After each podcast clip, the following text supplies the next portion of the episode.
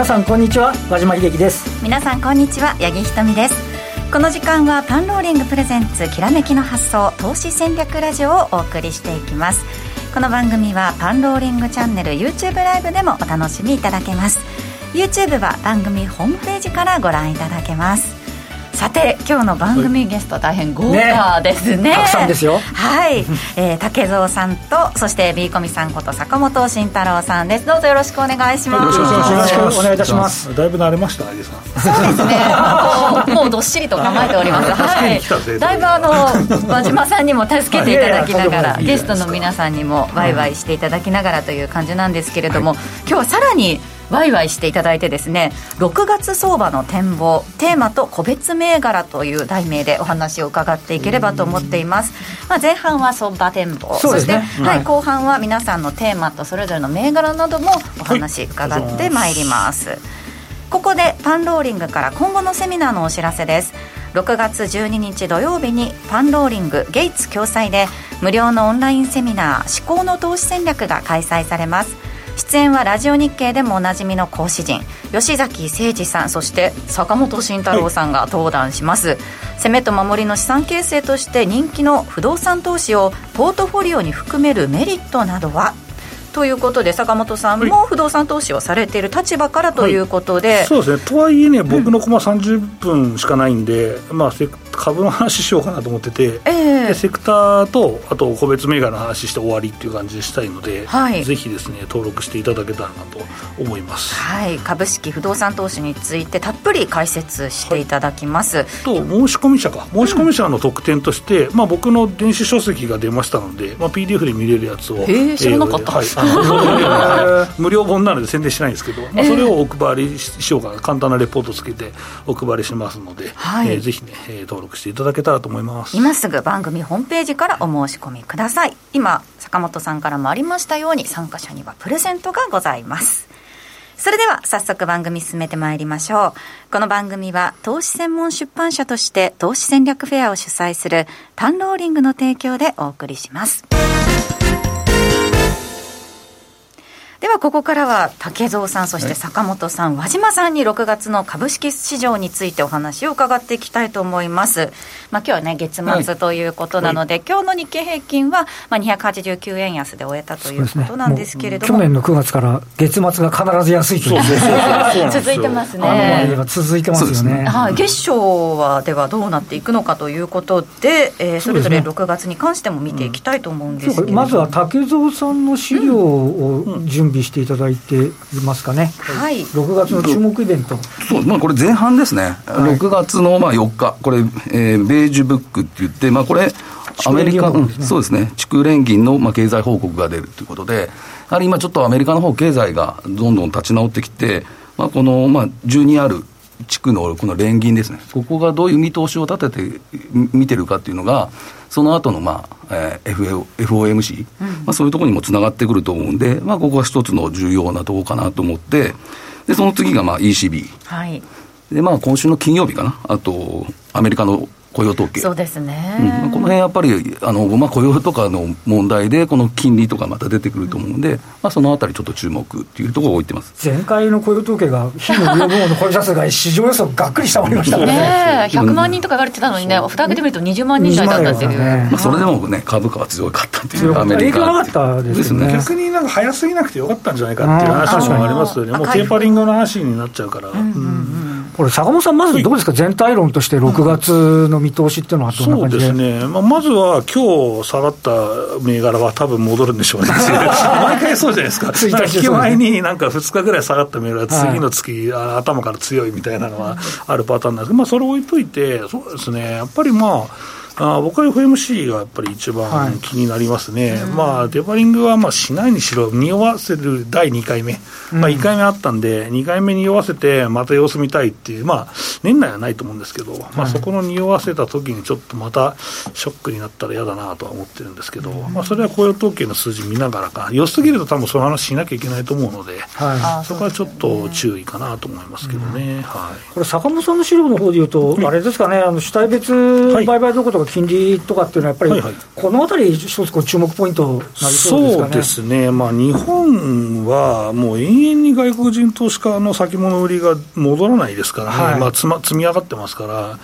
まあ、ここの部分っていつなのっていうんですけど、まあ多分これはストラテジーで売ってると思うので、うん、まあ、結局は、そうね、まあ、日本はコロナの回復が遅れるんじゃないっていうような、うん、まあ、その V 字のその下も人切れないんで、なかったっていうのもあるかもしれないですけど、はい、V が谷が深くないと、まあ、この今般のその、えー、コロナ後の株式の戻りみたいな形には景気もならないっていう形だと、うん、まあ、日本ショートでいいんじゃないっていう人は積み上がってるんじゃないかなと思います。まあ、とはいえ、まあ、業績の部分では、まあ、最高益まではいってないので、今期予想も。だからなかなかそこは、ね、米国と比べるとちょっと弱いんじゃないっていうふうにはなるのかなと思ってますけど、ね、あの5月の11から13の時も結局外国人投資家の売りで下げてたって話ですもんね。まあ、あそこはもうほとんどの、まあ、企業が、まあ、一応小型株は、まあ、最後の金曜日14日ですかね、はい、多かったんです。まあ、大方大体、まあ、業績が見えてたので、うん、やっぱり業績に対してネガティブだったんじゃないかなという売りなのかなと思いますけどね。うん、あとアメリカの方今あの、えっと、坂本さんのところの、えっと、資料ですと、金利差みたいなところとか出てますけど、はい、アメリカの金利一時すごい気にされてたんですけど、はいはい、ちょっとなんか落ち着いてきたような感じもしますけど。そうですね、まあ、そこに関しては、まあ、急速なそのインフレ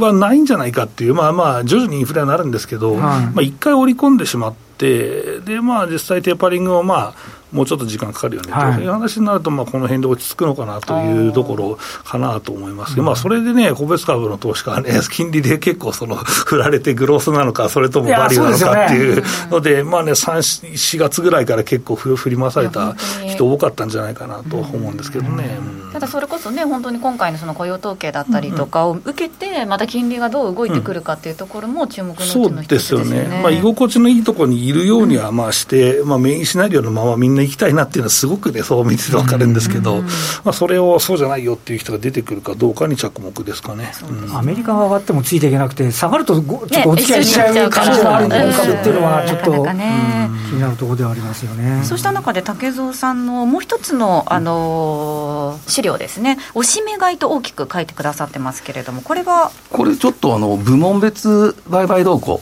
先週、まあ、先々週ちょっと見てきて、まあ、今、ビーコムさん言ったように、まあ、ずっと、まあ、さあの外国人投資家っていうのは、まあ、売り継続なんですけど、これちょっと面白いなと思ったのが、2万8000、まあ、先々週ぐらいですか、あのあ先週か。ちょっと割れたときに、はい、で、先週の部門別売買動向を見たときに、やっぱり、この、信託か、そのあたりが、まあ、日銀がずっと信託だったら大体買ってたところが、この公的資金、GPIF かよくわかんないですけど、これ2万8000割れたところからは、なんかこのあたり買ってるんじゃないかなっていうのが、ちょっと見えてきたっていうこと。だから先週、だからその発表になった時見たときに、2700億ぐらいですかね、買ってたんですね。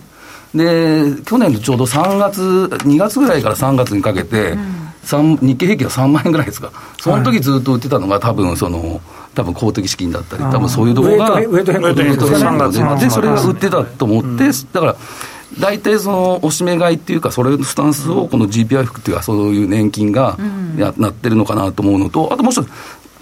投資も買ってたんですよ、先週見たら。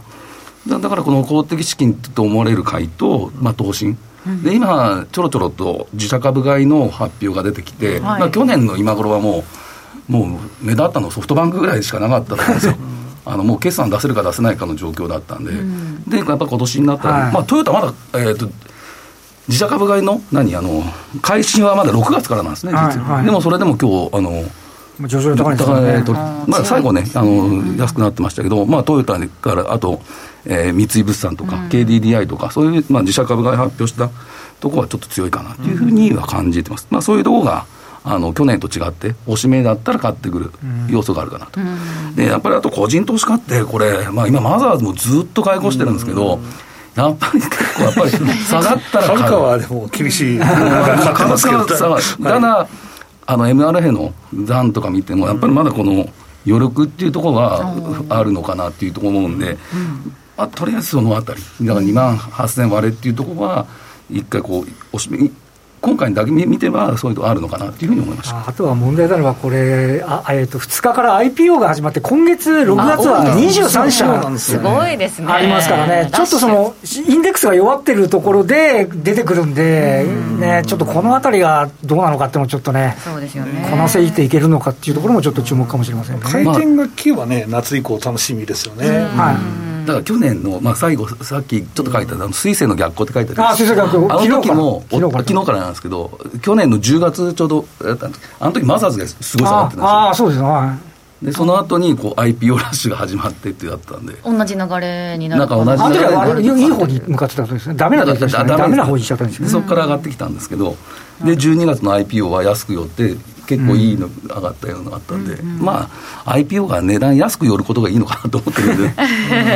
らそういうところから始まった方が逆にいいかなというふうに思います。はい。なるほど。えー、そんな中で、そんな中ですね、あのちょっと私の資料のちょっと1枚目、あのでちょっと個人的にちょっと先にちょっと物色の方向だけ、あの出させていただいてっていう、あのまあ、いろんなちょっとあのお家の事情なんですけど、コロナ苦戦物色が今まで、えっと、今さやったグロースバリューっていう、まあ、これあの、今日でいうと、レーザーテックが上場来高に抜けてきて、はいはい。うん、またちょっとあのグロース系のところに行ったり、バリューであったりするんですけど、ちょっともう一つ、場合によっては、今までのコロナの負け組みたいなところっていうのが、あのまあ、これ、バリューであったりすることも多いんですけど、うん、あのえーとえー、非常事態宣言が延長になる一方で、ワクチンの大量接種が始まってきてるので、少しね、あの8%接種率を超えると、経済が動き出すっていうのは、アメリカとか欧州もそうだったみたいなんで、ちょっとこのあたりに注目したいかなっていうふうに思っております。で、えっと、すみません、あの私があの今日からですかね。はい。明日から明日からですね、うん、あのメルマガを出させていただくんですけど、そうしたあのなんていうか、足元のあのちょっとテーマ的な物色の方向性ですとか、うん、あとはどうですかね、あのえーと、日経平均は戻ったって3万円なんですけど、今もう上場来高に抜けてる銘柄って山のようにあるんですよ。はい、で結構これまでも取材で、やっぱりあの下がるとき一緒に下がるんですけど、戻るときは強い銘柄から戻るんで、うん、まあ、そうしたその傾向ですとか、まあ、具体的なその企業の強さみたいなものを、えー、取り上げたりとかっていうことを、ちょっと始めようかなと思うので、もしあのご覧になれる方は、ぜひご覧になっていただければなというふうに思います。はいえー、和島さんのメルマガですが和島秀樹の銘柄選別術という名前ですね。明日6月1日からのスタートです。今月はえー、来月ですかね、6月はお試し時間として、通常価格の半額の2500円で提供しているということなんで、えー、ぜひ皆さんご確認ください。企業取材を1000社以上行ってこられたということですからね、企業を見る視点、大変楽しみな部分があります。和島秀樹の銘柄選別術の詳細は番組ホームページもしくは YouTube の概要欄から今すぐご確認ください。さて、後半ではテーマや個別銘柄のお話伺っていきます。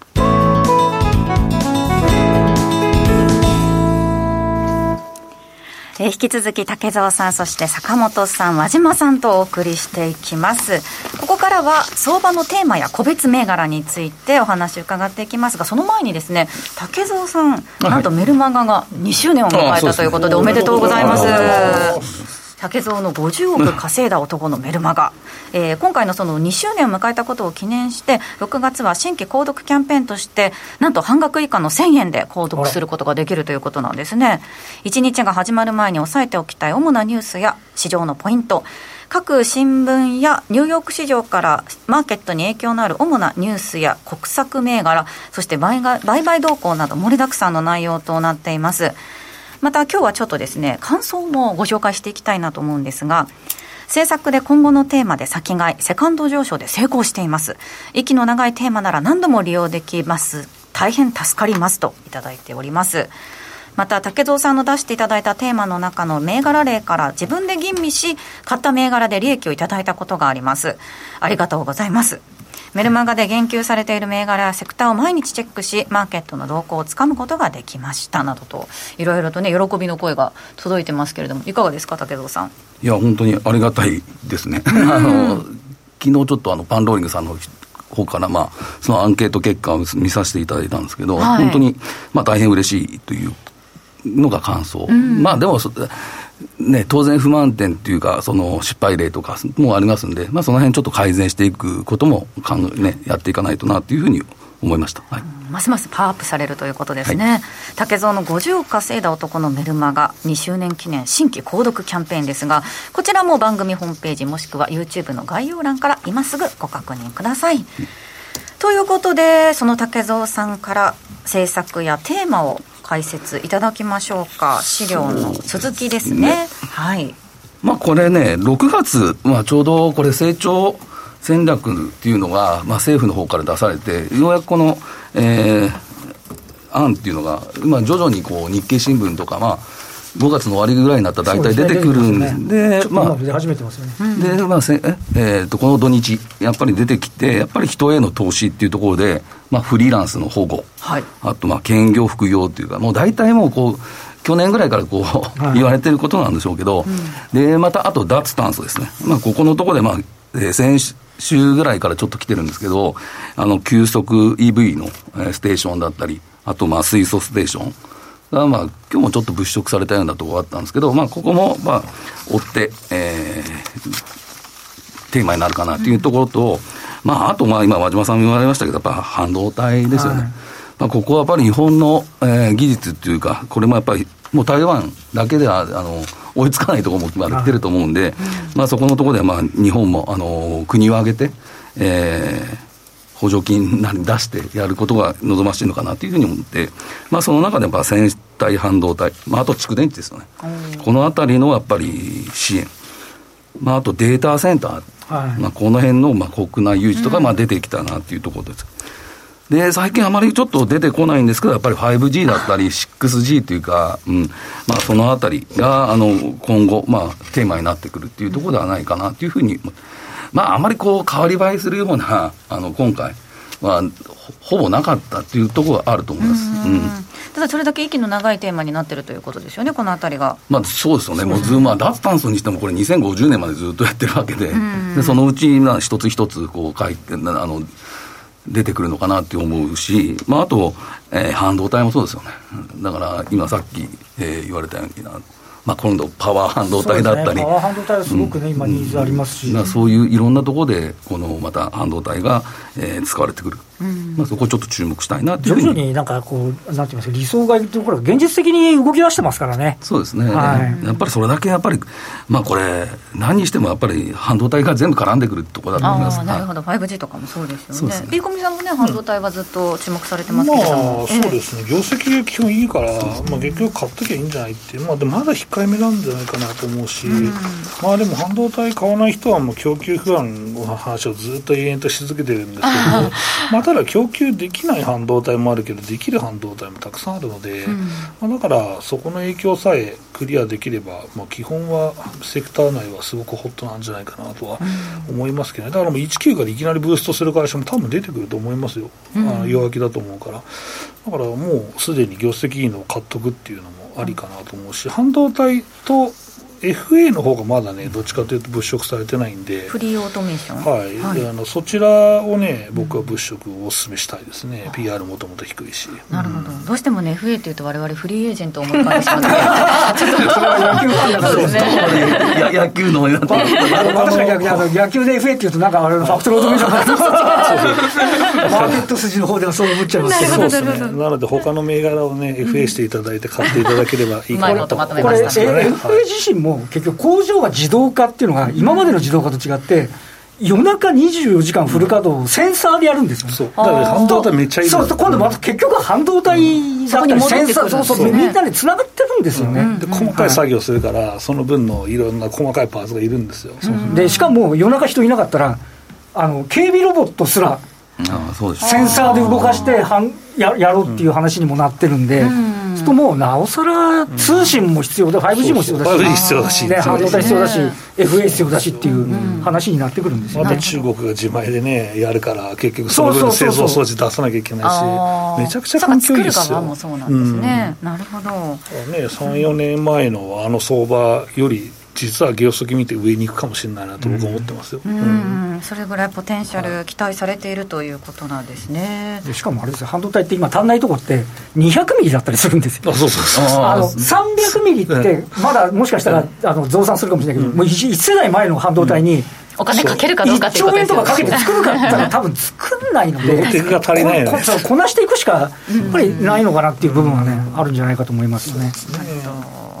えー、皆さんの注目テーマ半導体ということですけれども坂本さんのテーマは注目いかがですか、そうですね、うん、僕はまあ建設土木じゃないずっと、まあ、去年は消費者金融っていうかその時にずっと推しだったんですけどその前は和島さんと一緒に海運の話をずっと永遠と鉄鋼海運の話をしていて まあ大体物色されたんですけどでもまだその時には買えるとは思ってますし、うん、うん、まあまだ過払い金もまあほぼ終わったし、まあ、かつ足元の業績伸びていてすごく評価高いのでまだでもバリエーションも低いという状況です。するところもありますねそうそうそう。アンフルとか副配出てますからね、ね。だから、まあ、これもね結構安いとこからずっと話し続けてましたけどいや案外まだいけるかもしれないなというのはあります。あとは広告の戦略が若干変わってきているので、うん、その分の経費の削減も乗ってくると思いますしあとはまあ土木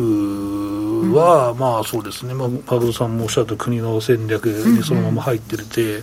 まあ、足元受注残見ててもかなり高水準ですし一応2四半期ぐらい前から単価の上昇はもうすでに見えてきてますので、はい、まあ、そうすると業績ってまあよっぽどのことはない限りいいだろうなという結論にはなると思うので、うん、まあ国土強靭化含めたはそうですね、えー、あとは高度経済成長期の保守掛け替え含めてまあ、建設土木、まあ、特に土木かな、土木強量にしようかな、まあ、この2つはまあずっと、まあ、2倍、3倍になる銘柄ではないんですけど、まあ硬いよねっていうところかなと思います。今日あの武藤さんが持ってきてくださってる、その他の資料の中の、この見てみると、今、坂本さんのお話と、まあ、全く一緒ですね、注目点が、ね、まあ、これはちょうど先週出たのかな、はい、5か年計画また出して、まあ、資本社会資本整備重点計画っていうのを、まあ、これ政府の方が5年かけてまたやる、うん、今、ビーコン君言ったように、えー、橋、橋梁ですね、うん、あともう、もうだから結局、あの東京オリンピックの時に整備して、そこから今、あの老朽化がどんどん、ね、だから、水道管かな、そういうところも今、破裂したりとか、そういうなんか、問題出てるんで、もうその辺の全部インフラ整備っていうところが、また今後、あの注目かなっていうふうに思います。橋も道路も、本当ね、そうです、ね、だからこれ、面白いのは、やっぱ3次元データっていうか、そういうところの ITC でも建設が進んでるんで、まあ、そういうところもやっぱり含めてですね、うん、だから、まあ、人を使わずにとか、うん、まあ、そういうのも出てくるのかなというふうには思いました。あとお金をかけても怒られないからね、いろいろ箱物作ると怒られるけど、これもみんなの生活に必要じゃないですかと、補正予算つきやすいから、うん、からそういう意味で将来、将来のためですもんね、そうそう、将来のためですよ。ってね、あそうかってなると思う、だからこれ、脱炭素も、この結局、ここの何あのインフラ整備っていうのも、多分最後には、人材、今、結構やっぱり。このコロナでね、うん、首切りもあっただろうし、そこの需要っていうのがあるのかなというふうに思いますけどね。なるほど、はい。その中で具体的な注目の銘柄というのは、この後皆さんにそれぞれ伺っていく形になりますかね。はい、ねはい、はい、うん。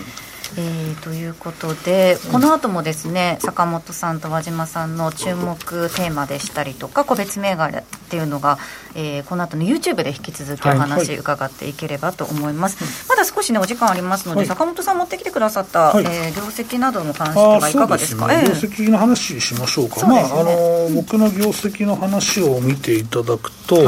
えーと、ページで言うとですね、えー、5ページ6ページですか、ね、5ページ6ページですね、うん、特に、えーと、と5ページ見ていただきたいんですけどあのー、これね、まあ、業績いい方だと思うんですけど、はい、まあ、ただ最高益には到達してないよねっていうのがポイントで、うん、まあ、2018年3月期は最高益だったんですけど、まあ、そこに一応6%かな、6、7%足りませんよというのが業績予想なんですよね。うん、で、えーまあ、その時2018年の3月期は結局 EPS いくらでしたかっていうと、まあ、結局この時よりはね、えー、低いという形にはなっているんですけど、えーまあ、ただですね、その時の株価いくらかだったというと、まあ、マックスが2万4500円だったと、えー、いうことですし、その時は翌年10%増益っていうのが一応見えてたので、まあ、そうするとその先まで織り込んでの2万4500円でしたと、えー、なると今ってどうなんですかっていうと、いや、安いよね。ってていう話に、まあ、安いというか、まあ、水準が低いよねという形なので、PR 高いよねという話になるので、まあ、この辺もなかなか日本株が買われづらい一つの要因なのかなと思っていて、まあ、とはいえ、ね、そのお金の、まあ、実際量もね、えー、増えてますし、うん、まあ、低金利も続くだろうというところですと、まあ、そう考えると、まあ、まあ、和島さんの資料にもありましたけど、はい、はい、えー、まあ、ここの部分のですね、まあ、バリュー株の方はある程度物色されてもいいのかな、まあ、変わらないですからね、基本的に、会社自体のまあ価値というのは。えーまあ、その中で、まあ、いい銘柄を探していくというのがポイントかなと思ってます。でセクター別のその予想をですね次のページに持ってきたんですけど、まあ、これ見てもらうと、やっぱり情報通信が、まあ、ソフトバンク含めてですけど、ね、まあ、これが稼ぎすぎてますよねということになるので、うん、まあ、これが日本のですね、まあ、日経平均のインデックスを支えるセクターになってしまったなというと、まあ、ただこれ、ボラティリティがやっぱソフトバンク大きいので、はい、まあ、ここの部分の、うん、業績に、まあ、会社予想出さないですからね、ここは最後まで。だからそこの部分の着目をしていって、インデックス見ていかないと、EPS の意味がなんもないよねと。いうふうなので注意していただきたいなと思います。期待セクターは自動車ですね、僕は案外自動車です。やっぱ数が出るし、まあ、トヨタが結局最高益取ってるのって、まあ、その車の価格が上がってるからなんですよ。うん、で、車の価格が上がったらマジで乗せてもわからんよねっていう話になるから、うん、そそこがね、やっぱり一番大きいと思います。うん、結局、なんだろう、他の海外のメーカーでも高級車部分がすごく利益取れてるわけだから、大衆車は儲からんですから、うん、そこの部分をね、見ていくと、もうちょっとね、自動車って上振れあってもおかしくないと思ってますよ。はいえー、この後皆さんの注目の銘柄、個別銘柄などは YouTube タイムにお話伺ってまいります。ということでそろそろラジオタイムエンディングが近づいてまいりました。最後にですね、坂本さんと遠蔵さんの講義をしているパンローリング、マクロ経済と銘柄研究としての株の通信スクール月例講義というのが、はい、えー、とても人気だそうですね。はい、そうですね。継続率が非常,、非常に高いということでありがとうございます。しかもそれがなんと今回無料の LINE をスタートしたということなんです。が。LINE やろうかなと思ってて、ね、そう、これずっとやりたかったんだけど、そう、若いんですけど、はい、これ LINE 結局これ無料だから、もう助言とかね、抵触しないわけなので、ここで個別銘柄これいいんじゃねとか、今日経験上がりそうじゃねみたいな話をしても全然 OK、まあ、OK って言い方あれですけど、まあ、別に助言には抵触しないので、まあ、ここでちょっと皆さんの相場感を簡単に養っていただいて、まあ、学びたいなと思った方は入っていただければいいかなと。より手軽にということですね。そうですね。これ、バチにつぶやいたら、まあ、ツイッターだとみんな見れちゃうから、はい、まあまあまあ、こういうのに登録した人が見れるような形にして、まあ、影響あんまないようにね。やってたら、絶対面白い取り組みだなとは思うんですよ。ただあの、うん、登録にあたっての注意点あります、今、QR コードが、うん、あの、はい、画面上出てるんですけれども、これ、QR コード読み取っていただいても、ですね LINE の友達登録では、このちょっと飛ぶことができないということで、はい、あのカメラを起動して、この QR コードを読み込んでください、はい、LINE ではなく、普通のカメラのアプリを起動してください、うん、そして読み込んだ URL なんですが、Android の方はそのまま登録画面に飛べるんですけれども、iPhone はこう、ブラウザを開いて、URL をコピーして、それ貼り付けていただくと、その LINE の登録が見に行くという、ちょっとね、なんか宝探しみたいな感じになってるんですけど、いい情報は宝探ししてくださいっていうのあとはその LINE の ID からいきますんで、そうですね、はい、えアットマーク 728LKTSB です。どうぞ皆さんご登録ください。えー、この番組は投資専門出版社として投資戦略フェアを主催するパンローリングの提供でお送りしました、えー、今週の木曜日はこの後8時50分からですね木曜日8時50分から決算動向と今後の見通しとして坂本さんと遠蔵さんによるライブ配信もあるということなので、はい、はい、皆さんぜひご覧ください。ということであっという間に時間となってしまいました、はい、はい、えー、ラジオの前の皆さんとはお別れです。来週も素敵なゲストをお招きしてお話を伺います。それでは皆さんまた来週お目にかかります